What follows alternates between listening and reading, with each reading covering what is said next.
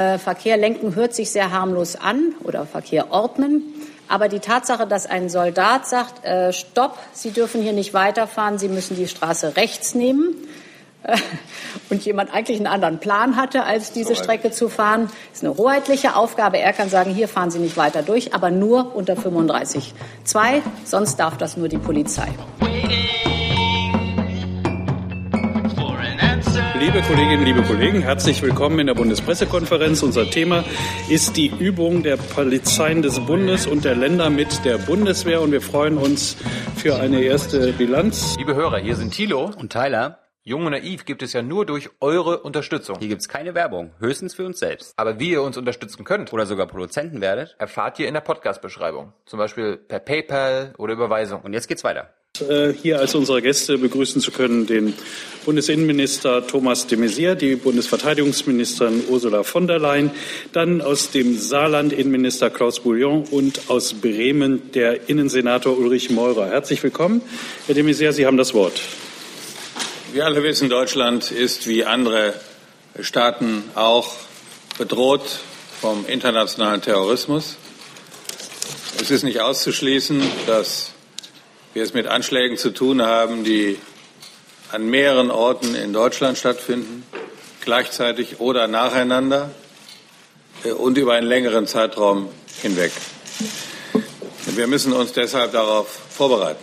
Die Bevölkerung kann zu Recht erwarten, dass Bund und Länder alles äh, dafür tun, dass sie in einem solchen Fall gut vorbereitet sind.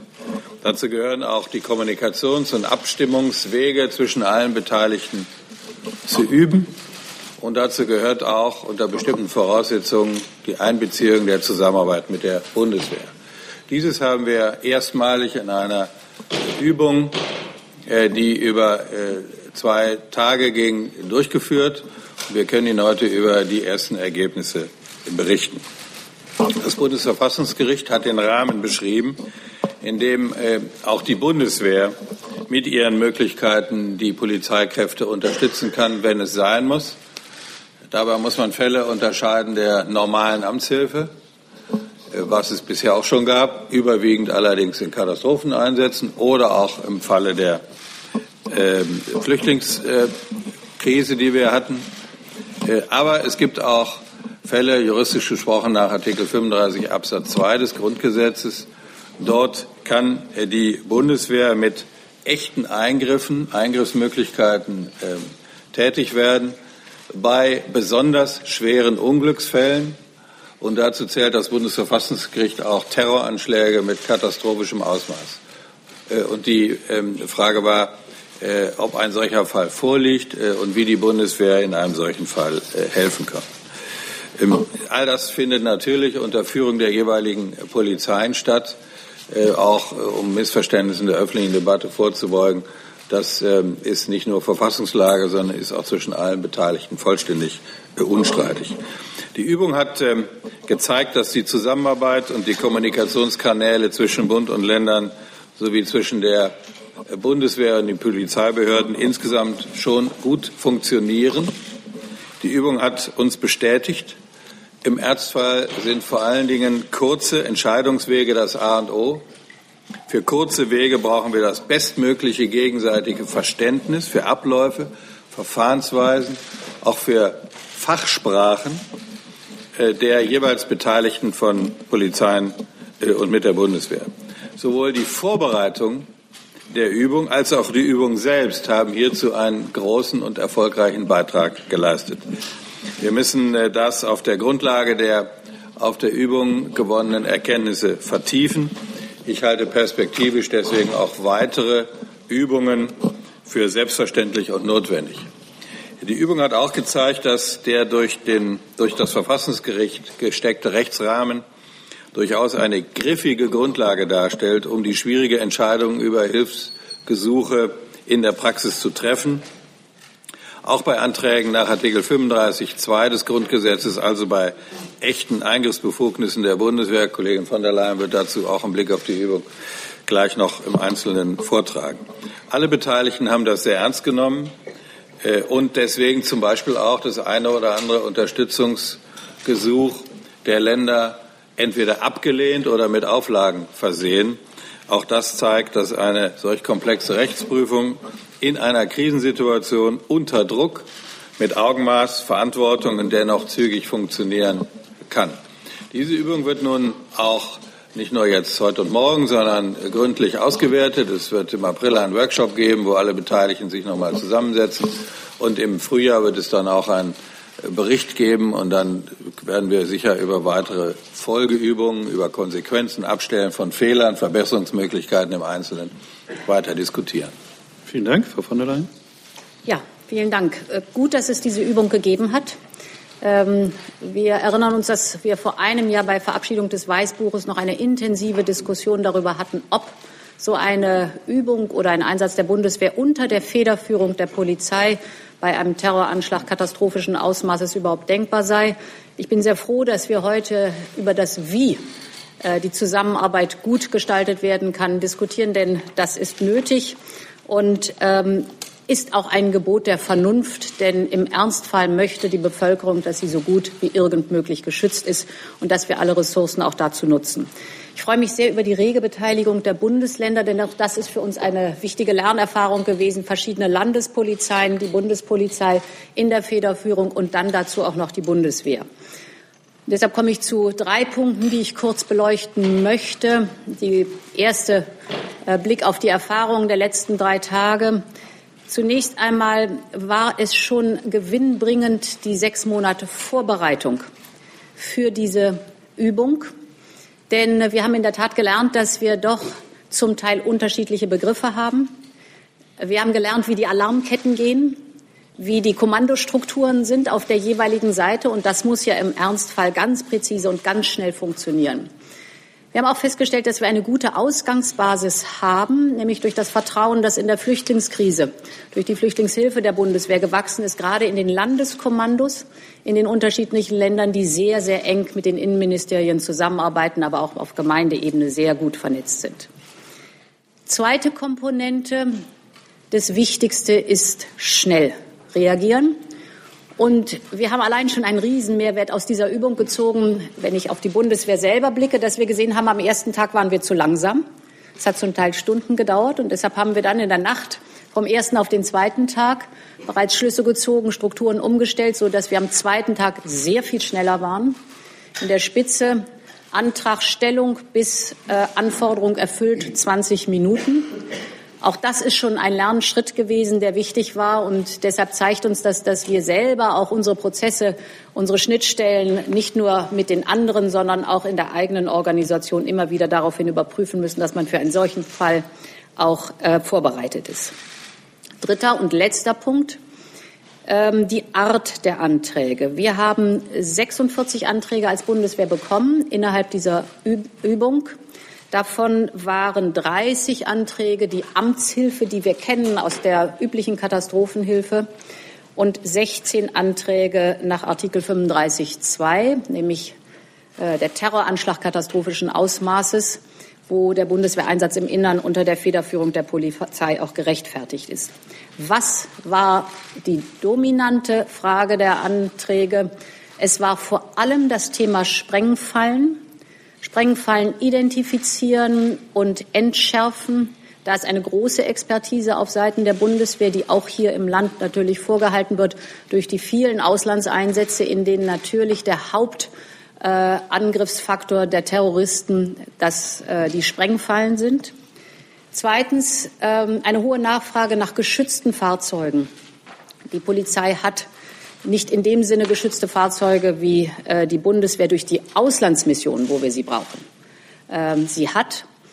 Beispiel ist zum Beispiel der geschützte Krankentransport, den es hier nicht gibt. Das ist klar und verständlich. Aber wenn man äh, in einer Terrorlage unter Beschuss einen Verwundeten aus der Gefahrenzone holen muss, dann ist es sinnvoll und richtig, dass die Polizei einen geschützten Krankentransport oder geschützte Fahrzeuge der Bundeswehr dann auch nutzen kann. Damit komme ich zu dem dritten Punkt. Das ist in der Tat die Verwundetenversorgung gewesen. Äh, Sie dürfen auch nicht vergessen, dass die Bundeswehr eine hohe Expertise hat im Umgang mit Schusswunden und Brandwunden und Sprengwunden. Und gerade wenn mehrere Verletzte da sind, wird diese Expertise gebraucht und schnell herangezogen. Und der vierte Punkt war im weitesten Sinne das Thema Objektschutz. Unterm Strich gut, dass es die Übung gegeben hat. Und äh, in der Tat, wenn es mehr Übungen geben sollte und in regelmäßigen Abständen geübt werden sollte, wir sind dabei. Vielen Dank. Herr Meurer, bitte. Ja, ich kann mich dem anschließen. Es war richtig gewesen, äh, diese komplexe Lage zu üben. Äh, es war aber nicht der Alltag. Das muss man auch noch mal vorwegschicken. Wir haben unterstellt, dass die Länder nicht in der Lage sind, sich gegenseitig zu unterstützen. Das ist ja gegenwärtig bei Sonderlagen der Normalfall dass wir in der Lage sind, große Einheiten aus den Ländern zusammenzuziehen, Tausende von Polizeibeamten auch dann in den Einsatz zu schicken, dass wir uns unterstützen können mit unseren Spezialeinsatzkräften. Alles dies, das war die Hypothese gewesen, steht nicht zur Verfügung. Das heißt, jedes Land war auf sich selbst gestellt. Und vor diesem Hintergrund sind diese Anträge auf Unterstützung gestellt worden. Wir haben in Bremen insgesamt zwölf Anträge gestellt und haben dann im Ergebnis in der Spitze bis zu 1000 Soldaten im Einsatz gehabt. Die geplante Aufteilung war so gewesen, dass wir ausgehen mussten von mehreren Anschlagsorten. Das heißt, eine sehr komplexe Lage. Es waren viele Personen zu evakuieren. Dazu waren gepanzerte Fahrzeuge notwendig. Das war ein Kapitel gewesen. Wir mussten Objektschutz organisieren, das heißt Krankenhäuser sichern in großer Anzahl. Es war darüber hinaus notwendig gewesen, dass dann die zahlreichen Kontrollposten der Polizei auch abgesichert werden und vieles andere mehr bis hin also zum Einsatz von Sanitätsgruppen der Bundeswehr. Alles dies haben wir mal durchgespielt äh, und mein vorläufiges Fazit ist dabei, es war sinnvoll, dies zu üben. Wir haben erlebt, wie bei jeder Übung, dass es am Anfang hapert. Die Entscheidungen waren etwas langsam gewesen. Das ist am zweiten Tag deutlich besser geworden. Ich glaube, äh, wenn alleine dies ein Ergebnis ist, dann war es notwendig und richtig gewesen. Das heißt, man muss dies auswerten. Und ich denke, es war auch nicht die letzte Übung. Aber ich sage noch einmal, alles das, was hier bisher diskutiert worden ist, brauchen wir eine Änderung des Grundgesetzes. Ich muss sagen, in der Praxis stellt sich diese Frage nicht, weil alle Anforderungen, die wir gestellt haben, hat die Bundeswehr im Rahmen ihrer Möglichkeiten positiv beschieden. Das heißt, die Rechtsfragen waren auch von sekundärer Funktion gewesen. Ich glaube, man muss einfach, wenn man sich so etwas durch vorführt, wir haben eine Situation vergleichbar wie in Paris nachgespielt wo dann alles kollabiert, der öffentliche Nahverkehr. Es gehen keine Züge mehr, keine Flugzeuge mehr. Äh, und ich sage mal, in einer solchen Situation braucht man die Unterstützung der Bundeswehr. Äh, und ich glaube, deswegen wird das nicht die letzte Übung sein, sondern nach Auswertung der ganzen äh, Ereignisse werden wir, denke ich, also auch dieses fortsetzen. Ich halte es jedenfalls unverzichtbar. Aber bitte keine Debatte über die Veränderung des Grundgesetzes. Dafür gibt es überhaupt keine Veranlassung. Vielen Dank, Herr Bouillon. Ich denke, meine Damen und Herren, alles Wesentliche ist gesagt. Ich bin froh, dass wir im letzten Jahr die Einigung dahingehend erzielt hatten, dass alle Innenminister aller Länder übereingekommen sind. Wir haben ja das Einheitsprinzip, diese Übung durchzuführen. Ich bin auch froh darüber, dass die politische Diskussion jahrzehntelang ideologischen Grabenkämpfe über die Frage des Ob vorbei ist. Die Übung hat gezeigt, dass erstmals sechs Länder, das ist in einem Föderalismus nicht einfach, mit dem Bund gemeinsam geübt haben und dass es für diese ersten drei Tage sehr, sehr gut geklappt hat. Natürlich liegt jetzt der Teufel im Detail und ich denke, alle Beteiligten gehen davon aus, dass weitere Übungen erfolgen werden. Ich gehe auch davon aus, bin ich mit dem Kollegen Meurer einig, dass es auch Übungen geben wird, in denen nur die Länder untereinander wenn Sie an den Zuschnitt unserer Bundesländer denken, kann es sein, dass in Ballungsräumen zwei oder drei Bundesländer zunächst einmal versuchen, selbstständige Dinge zu regeln. Das wird sich zeigen. Wir werden bereits in einer Woche im Saarland in St. Wendel seitens der B-Seite der CDU-Minister die Situation erörtern. Und alle Innenminister werden im Juni dieses Jahres die bis dahin getroffenen Feststellungen und Schlüsse ziehen. Und dann wird es weitergehen. So, wir kommen zu Fragen, wobei weil wir uns darauf verständigt haben, zunächst mal Fragen zu stellen zur Übung selbst. Ich weiß, hier ist genügend politische Expertise auch für andere äh, Themenbereiche vorhanden, aber konzentrieren wir uns erstmal darauf. Ich habe bisher Herrn Wiegold, Herrn Jung, Herrn Leithäuser und Frau Geuter und damit fängt Herr Wiegold an. Bitte schön. Ja, natürlich zur Übung selbst. Eine Frage an Frau von der Leyen, vielleicht auch an Herrn de Maizière. In der Debatte, auch im vorigen Jahr, auch im Vorfeld der Übung, war ja der Streitpunkt immer das, was die Bundeswehr möglicherweise an hoheitlichen, an exekutiven Befugnissen äh, ausüben kann, also 35.2 des Grundgesetzes.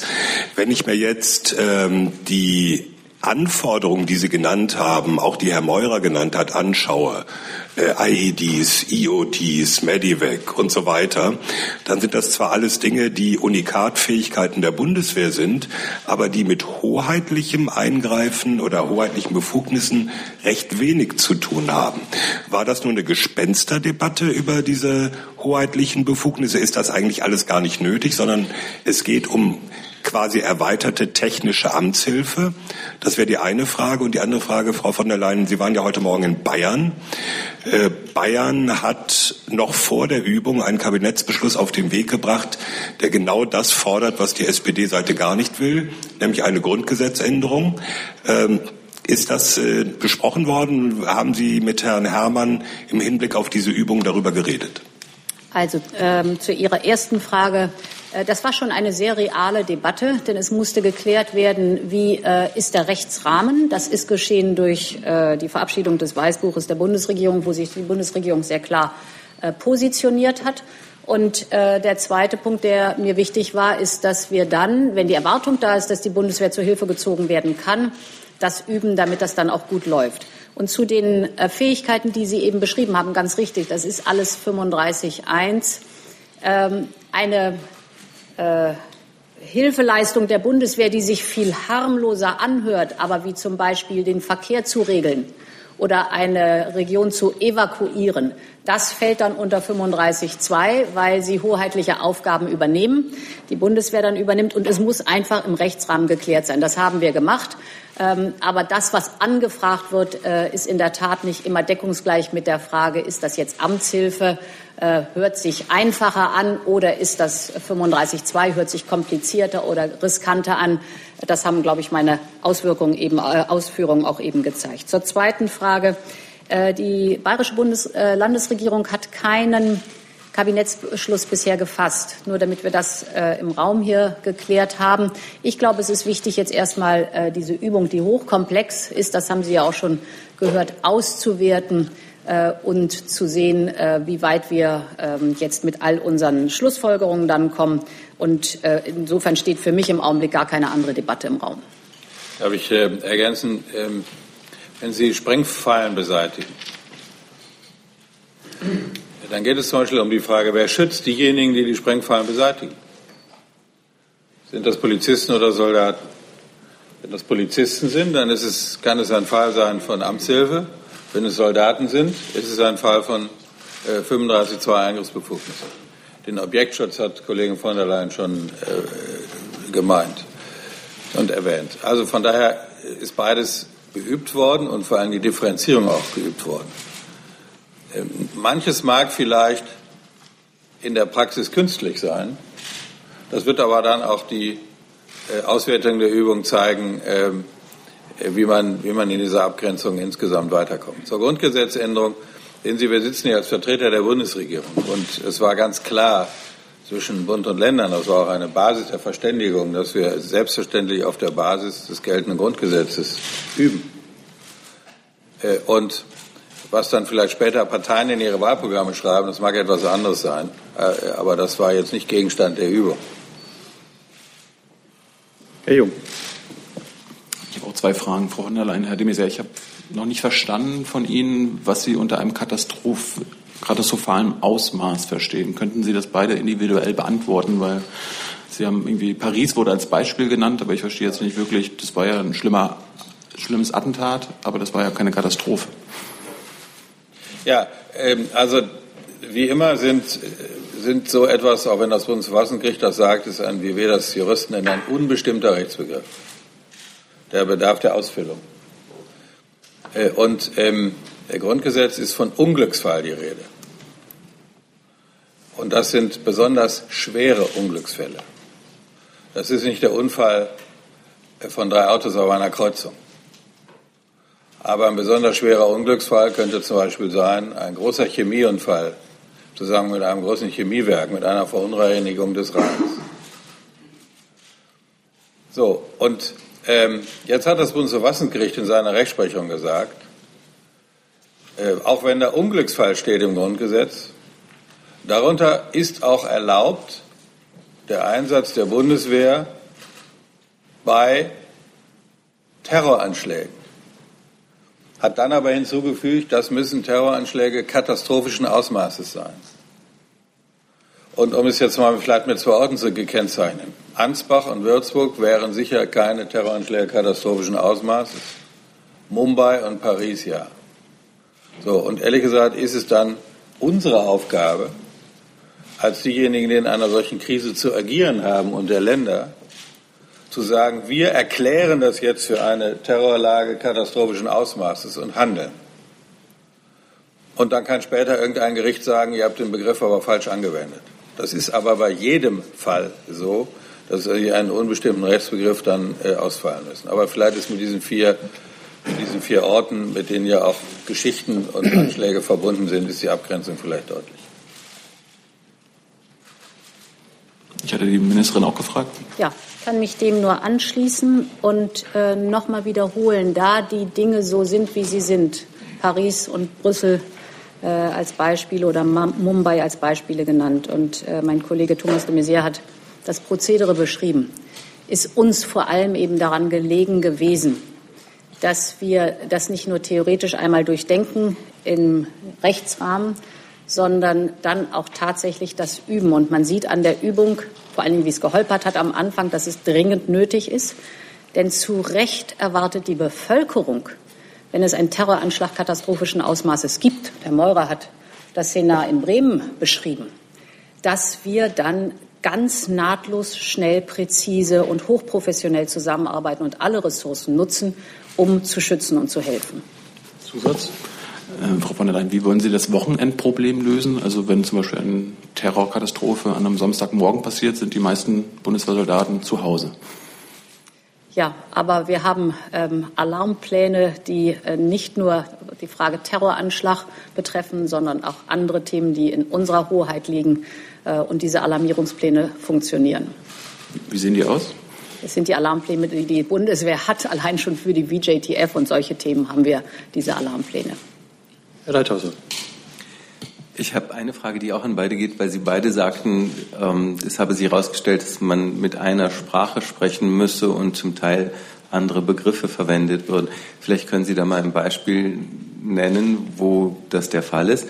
Und die zweite Frage an Frau von der Leyen knüpft da an, wo wir gerade aufgehört haben. Ähm, Sie sagten, es habe zum Schluss 20 Minuten gedauert, bis über Einsätze, einzelne Einsätze der Bundeswehr entschieden worden ist. Nun war das ja nur eine Stabsrahmenübung, deswegen konnte man nicht in Echtzeit messen, wie lange es dauerte, bis dann Kräfte an Ort und Stelle waren, wo sie angefordert wurden. Aber vielleicht gab es da Schätzungen zu, wie lange nach der Anforderung der Bundeswehr es tatsächlich gedauert hätte, bis sie am Einsatzort hätte sein können. Ähm, also genau zu diesen beiden äh, Fragen äh, präzise Antworten können wir Ihnen wirklich erst geben, wenn eine Auswertung da ist. Wir sind quasi erst jetzt hat die äh, Übung geendet und das sind wirklich die Rohauswertungen, die ich gerade eben den ersten Blick auf das geben kann. Und die Erfahrung, die wir selber im Ministerium gemacht haben, dass wir in der Tat am Dienstag gesehen haben, zu langsam nachts äh, die Dinge umgestellt haben und am nächsten Morgen dann äh, schnell genug äh, und wie gesagt mit, mit dann auch sehr, sehr guten Werten antworten könnten. Aber alles, was das im Detail bedeutet, äh, das kann ich Ihnen jetzt heute auch nicht sagen. Äh, zum Beispiel solche Schätzungen, was bedeutet das dann in einer Live-Übung. Es ist aber ein Thema, wo man durchaus mal diskutieren kann, ob man zu gegebener Zeit dann auch einen sogenannten Live-Ex üben kann, dass man nämlich genau sehen kann, ähm, wo sind in einer Übung, die nicht nur eine Stabsrahmenübung ist, dann die Schwachstellen an denen man arbeiten muss. Ich will eine Ergänzung machen, vielleicht können die Länder das auch noch mal sagen. Das Problem der zeitlichen Lücke nach Alarmierung ist kein bundeswehrspezifisches Problem, sondern wenn Sie ein spezielles Einsatzkommando in einem Land von A nach B bringen wollen oder wenn Sie die GSG 9 anfordern, was häufig geschieht, dann gibt es Flugzeiten, dann gibt es auch Alarmierungspläne ähm, und, und all das braucht Zeit und deswegen ist sehr wichtig bei solchen Übungen auch, dass man voneinander weiß, wo ist eigentlich was verfügbar und wie lange würde es dauern. Und all das ist geübt worden und muss gegebenenfalls weiter geübt werden und ist Gegenstand der Auswertung. Wollen die Länder ergänzen? Ja, vielleicht darf ich das ergänzen. Die Übung hat doch gezeigt, dass es wichtig und richtig war. Vor einem Jahr war kein Innenminister eines Landes in der Lage, wenn so etwas passiert wäre, gerade am Wochenende, zu überlegen, wen er anruft.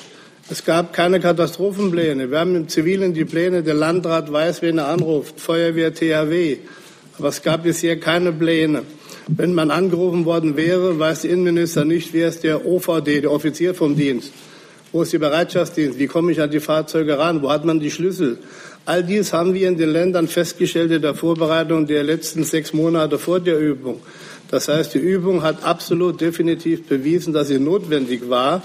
Jetzt werden die Erfahrungen gesammelt. Und wie gesagt, vor einem Jahr, wenn etwas passiert wäre, Gott sei Dank nicht, wären wir nicht in der Lage gewesen, adäquat zu reagieren. Allein das ist eine ganz, ganz wichtige Erkenntnis.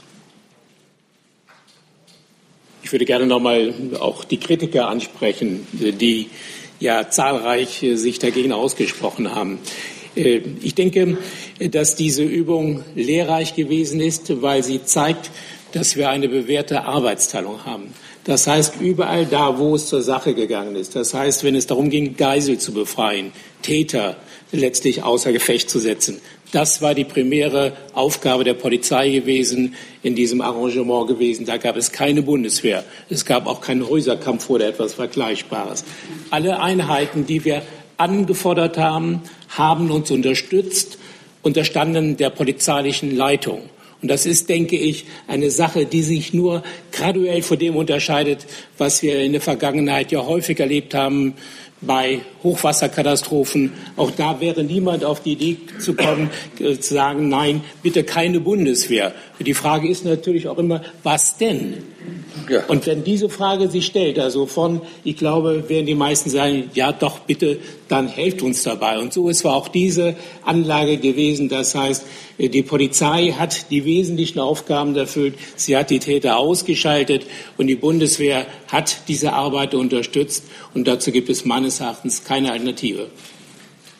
Frau Goethe. Äh, zum einen, Frau von der Leyen, eine plumpe äh, Zahlennachfrage. So wie ich es verstanden habe, haben Sie gesagt, 36 Anträge, davon 30 Amtshilfe. Wie bitte? 46. 46, dann ist die Frage geklärt. Und zum anderen äh, versuche ich auch noch mal dieser rechtlichen äh, Grenze näher zu kommen. Äh, vielleicht äh, übers Konkrete. Können Sie vielleicht sagen, was, wenn man das beurteilen kann, das hoheitlichste war, was, äh, was es an Tätigkeiten gab? Äh, und äh, andererseits, ich glaube, Sie waren es, Frau von der Leyen, die gesagt hatte, es wurden auch Anträge abgelehnt. Was das für Anträge waren? Ja, es gibt keine Steigerung von hoheitlichen. Spricht hier gerade die Nichtjuristin. Äh, äh, für mich äh, als einfaches Merkmal, so habe ich es zumindest von den Experten und Juristen gelernt, für hoheitliche Aufgabe, also 35.2 versus Amtshilfe, ist in der Tat, dass wir, dass die Bundeswehr und die Soldatinnen und Soldaten in der Amtshilfe alles machen können, wo man nicht eingreift äh, in die Rechte anderer. Ich gebe mal ein Beispiel aus der Flüchtlingshilfe, da habe ich es auch verstanden. Viele Soldatinnen und Soldaten haben die Fingerabdrücke genommen, registrieren. Äh, wenn äh, der Mann oder die Frau bereit ist, den Fingerabdruck zu geben, kein Problem. Wenn er oder sie gesagt hat, nein, mache ich nicht, dann kann der Soldat nichts machen. Gar nichts, weil es Amtshilfe ist. Der Polizist kann unter bestimmten Umständen äh, etwas anderes machen, weil er die Hoheit hat. Und da, mein Beispiel mit dem Verkehr, äh, Verkehr lenken hört sich sehr harmlos an oder Verkehr ordnen. Aber die Tatsache, dass ein Soldat sagt, äh, Stopp, Sie dürfen hier nicht weiterfahren, Sie müssen die Straße rechts nehmen, und jemand eigentlich einen anderen Plan hatte, als diese Strecke zu fahren, ist eine hoheitliche Aufgabe. Er kann sagen, hier fahren Sie nicht weiter durch, aber nur unter 35.2, sonst darf das nur die Polizei. Das ist äh, für mich die einfache Form der Auslegung. Und dann hatten Sie eine. Die Abgelehnten. Die Abgelehnten, das waren zwei. Äh, und zwar, das muss man auch noch mal sagen, wir hatten in den sechs Bundesländern ganz unterschiedliche Szenarien, die durch die Landespolizeien entwickelt worden waren. Herr Meurer hat Bremen schon geschildert. Ähm, Herr Bouillon, im Saarland war es vor allen Dingen ein schwerer Anschlag im Berufsverkehr, der dann eskalierte. Äh, in Baden-Württemberg ist ein Antrag abgelehnt worden, der einen Anschlag auf die Trinkwasserversorgung, also nein, das Szenar war Anschlag auf die Trinkwasserversorgung plus Anschlag auf Konsulat mit Geiselnahme. Und dann ist angefordert worden KSK, obwohl SEK im Raum. Und dann haben wir gesagt, das ist Aufgabe des SEK zunächst. Und das ist auch genauso akzeptiert worden. Und das Zweite war in äh, Bayern. Da war der, äh, das Szenar Anschlag auf äh, den Bahnhof mit äh, Geiselnahme äh, Bus und dergleichen. Und dann war Objektschutz für alle Konsulate auch neben vielen, vielen anderen Themen also in vielen anderen Anträgen auch äh, beantragt worden. Und da das zu weit von dem Szenar weglag, ist das diesem Antrag auch nicht stattgegeben worden. Sonst alle anderen 16 Anträge äh, sind erfüllt worden. Örtlich? Das habe ich nicht verstanden. Örtlich? Es ist so, es muss nach der Rechtsprechung des Bundesverfassungsgerichts, Frau Geuter, muss äh, für den Einsatz der Bundeswehr nach Artikel 35 2 mit hoheitlichen Befugnissen ein Zusammenhang, ein unmittelbarer Zusammenhang mit dem Terroranschlag katastrophischen Ausmaßes sein. Wenn das also in Schleswig-Holstein der Fall wäre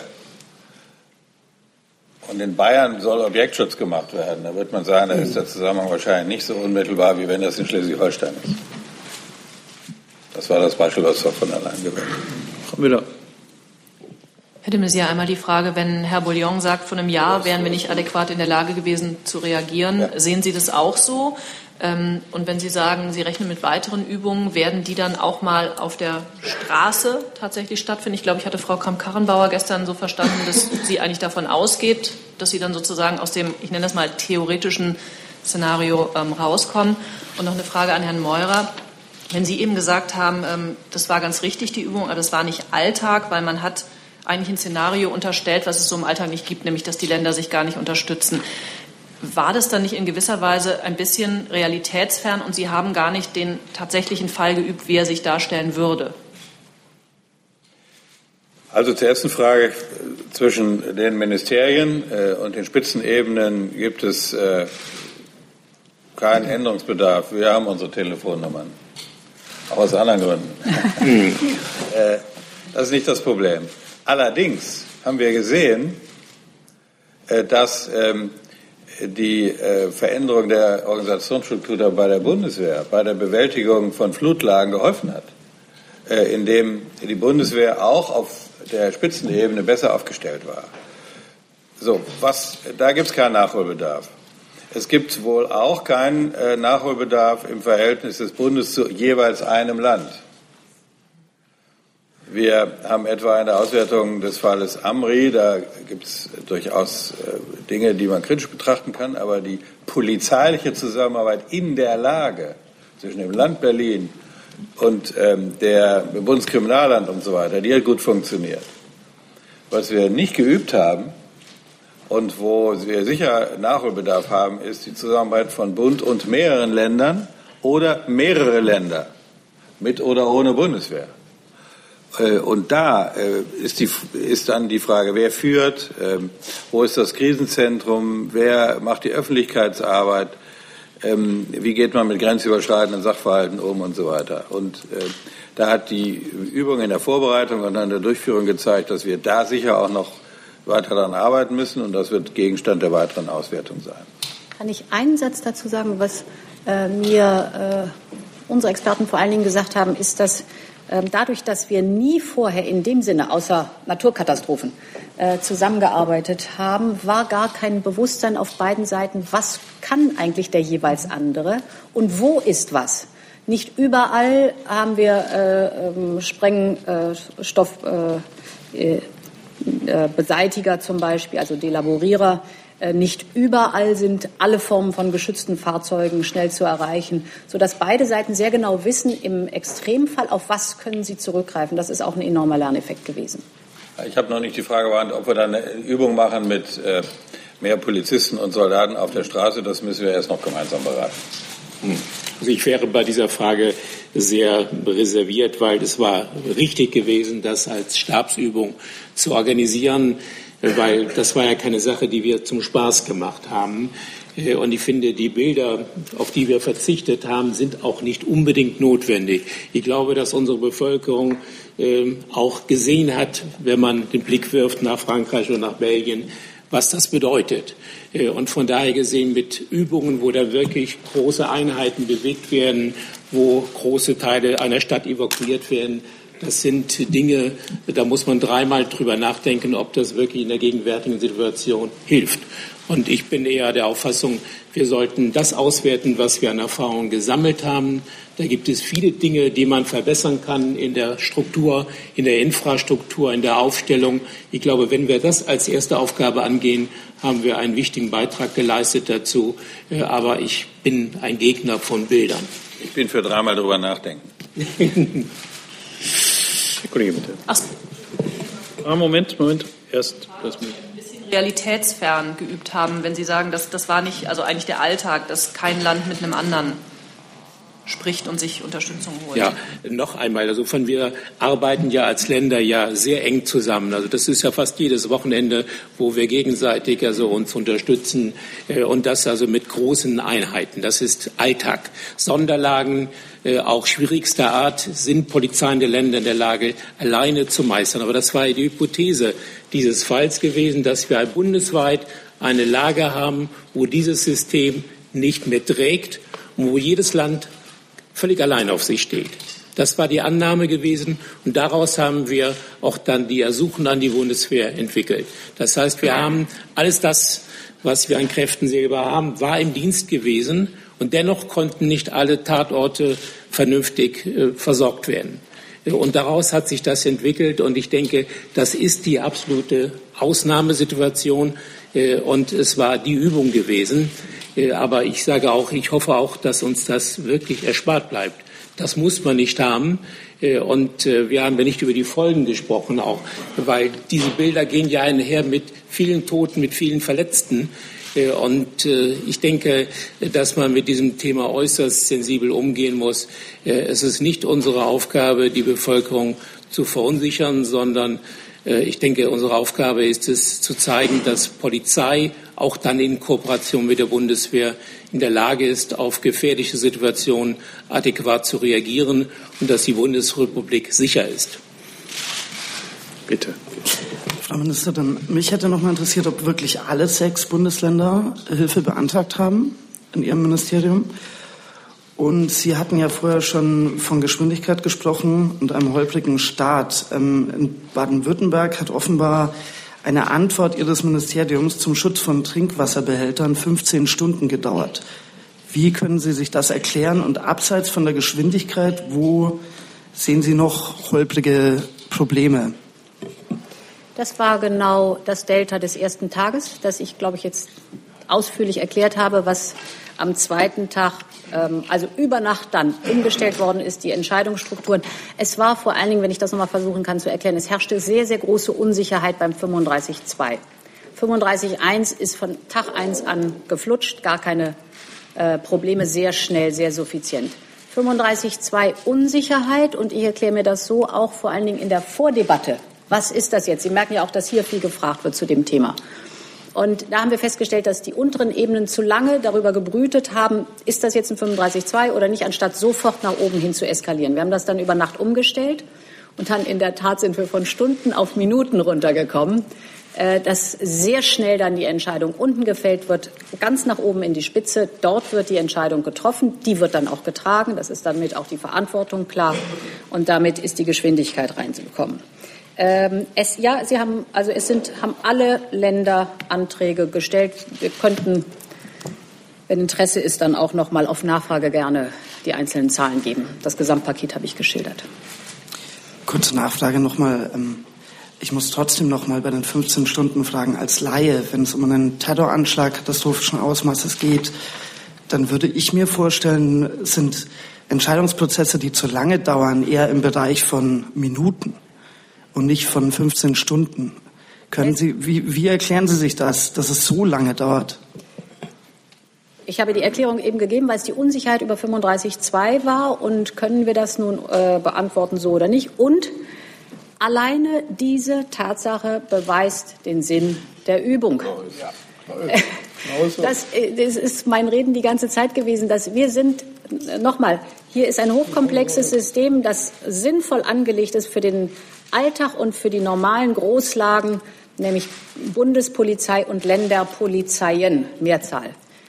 Ganz zum Schluss kommt die Bundeswehr dazu. Nur wenn sie dazu kommt, dann muss es funktionieren. Und deshalb bin ich so dankbar für die Übung, weil wir sehr schnell gemerkt haben, wo unsere Bruchstelle war, nicht innerhalb der eigenen Organisation, sondern im Verständnis der Verbindung zu dem rechtlichen System. Und äh, deshalb zeigt eben auch die schnelle Umstellung auf Tag zwei und die Geschwindigkeit, die dann reingekommen ist, dass man das, dass so eine Übung relativ einfache Antworten auch gibt, die man besser machen kann, nur man muss sie haben. Wiegold.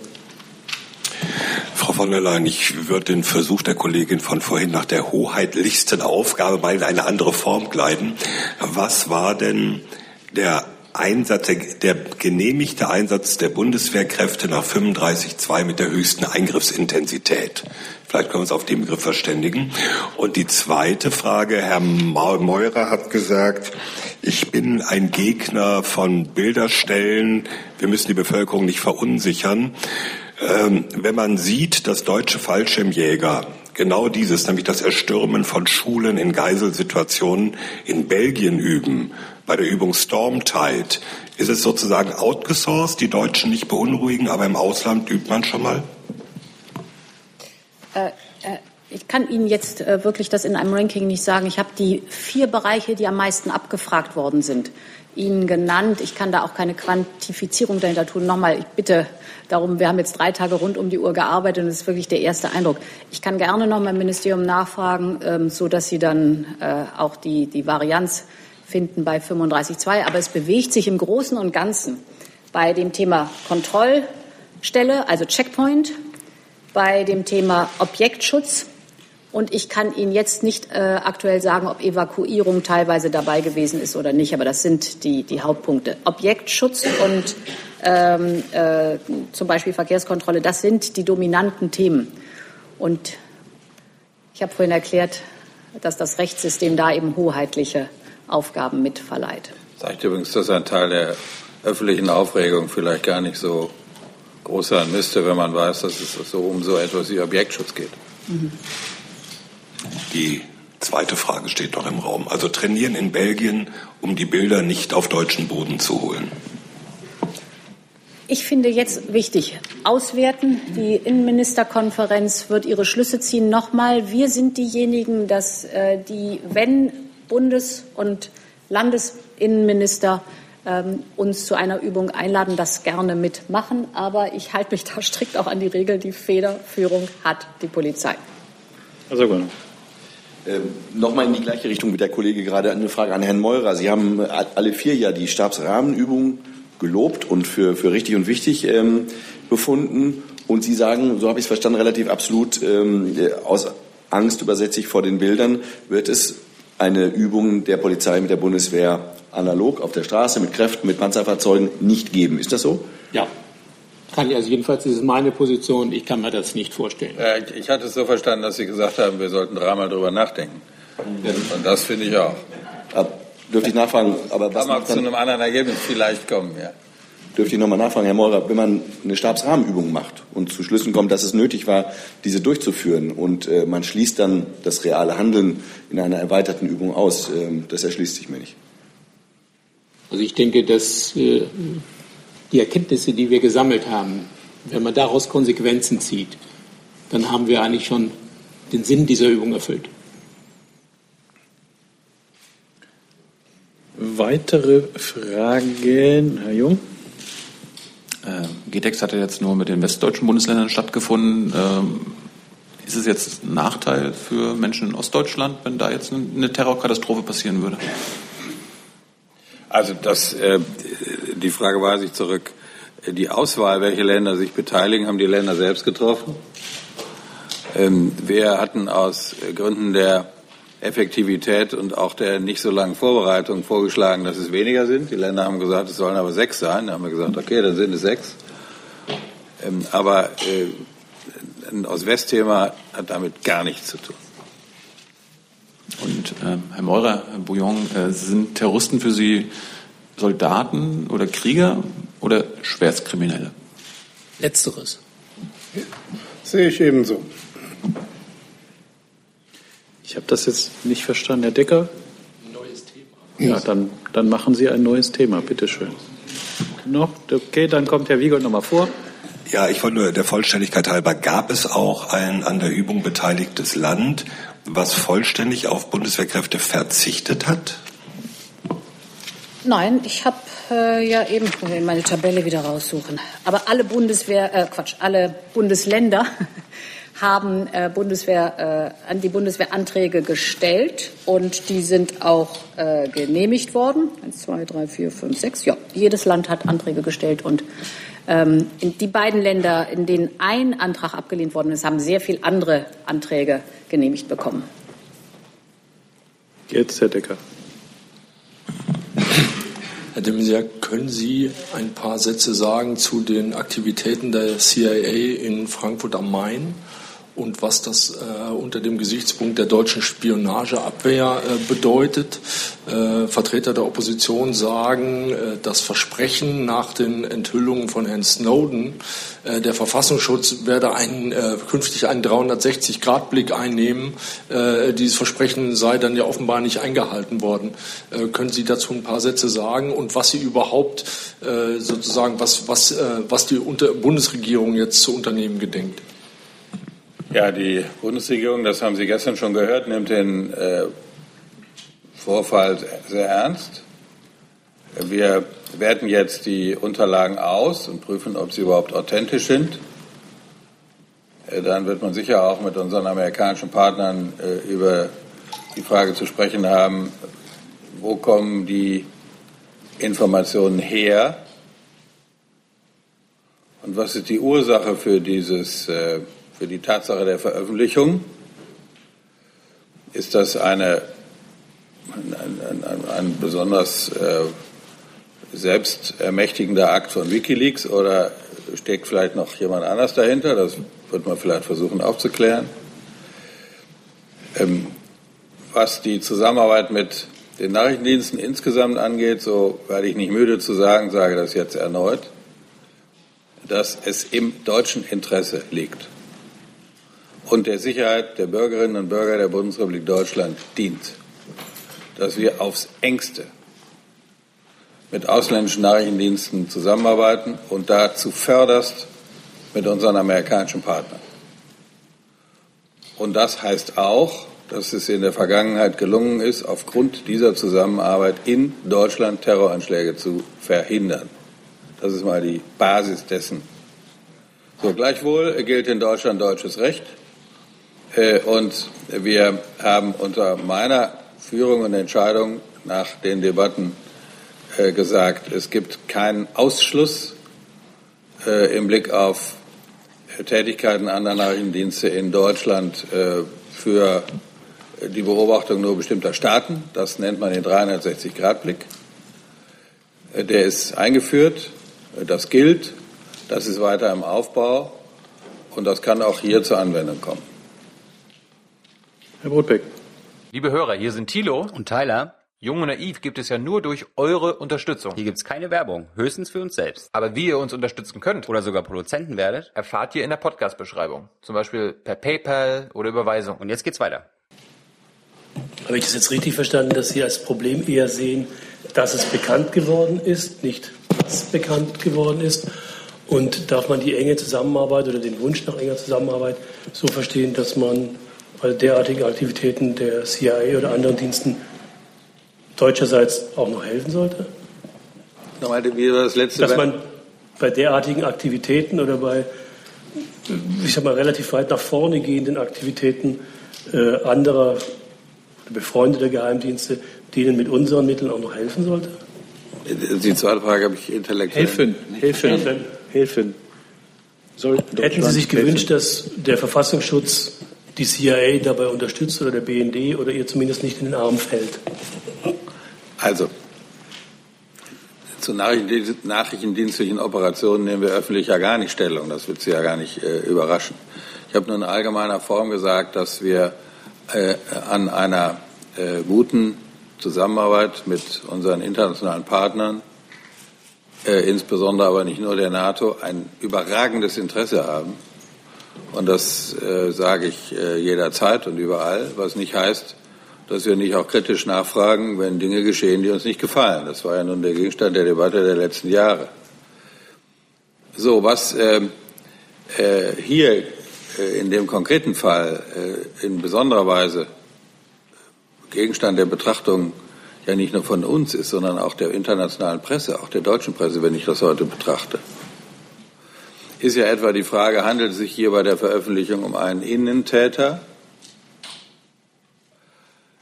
äh, wie im Falle Snowden, oder ist ein Hacker oder eine Hackergruppe imstande von außen in dieser Weise die Methodik der Arbeit äh, des CIA offenzulegen? So, und äh, vielleicht können wir selbst diese Frage gar nicht beantworten, aber die Frage ist etwa für die IT-Sicherheit der Bundesrepublik Deutschland äh, von nicht unbeachtlicher Bedeutung. Und das ist aber ein, zwei Tage nach der Offenlegung nicht, äh, nicht äh, zu sagen. Deswegen ist die Frage, wo und wie kommt es eigentlich in die Öffentlichkeit? Wie ist das technisch möglich? Und ähm, ginge das auch bei anderen Diensten und Methoden? Und warum sind es eigentlich immer nur die Amerikaner, bei denen solche Leaks sind und anderswo nicht? Das ist natürlich, finde ich, auch ein interessanter Gegenstand der Betrachtung. Herr Jung? Haben Sie gerade suggeriert, dass äh, Wikileaks nur über amerikanische Geheimdienstpraktiken informiert? Ich habe gar nicht suggeriert, mir fällt nur auf, dass äh, da die Betrachtungsintensität besonders hoch ist, auch die Veröffentlichungsintensität.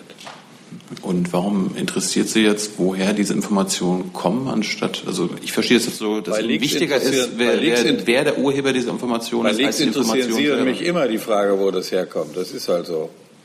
Auch damit man Leaks in Zukunft äh, schließt. Das interessiert Sie doch auch genauso. Ja. ja. Sehen Sie mal. Weitere Fragen haben wir jetzt nicht mehr. Und damit vielen Dank unseren Gästen und bis zur nächsten Gelegenheit. I'm thinking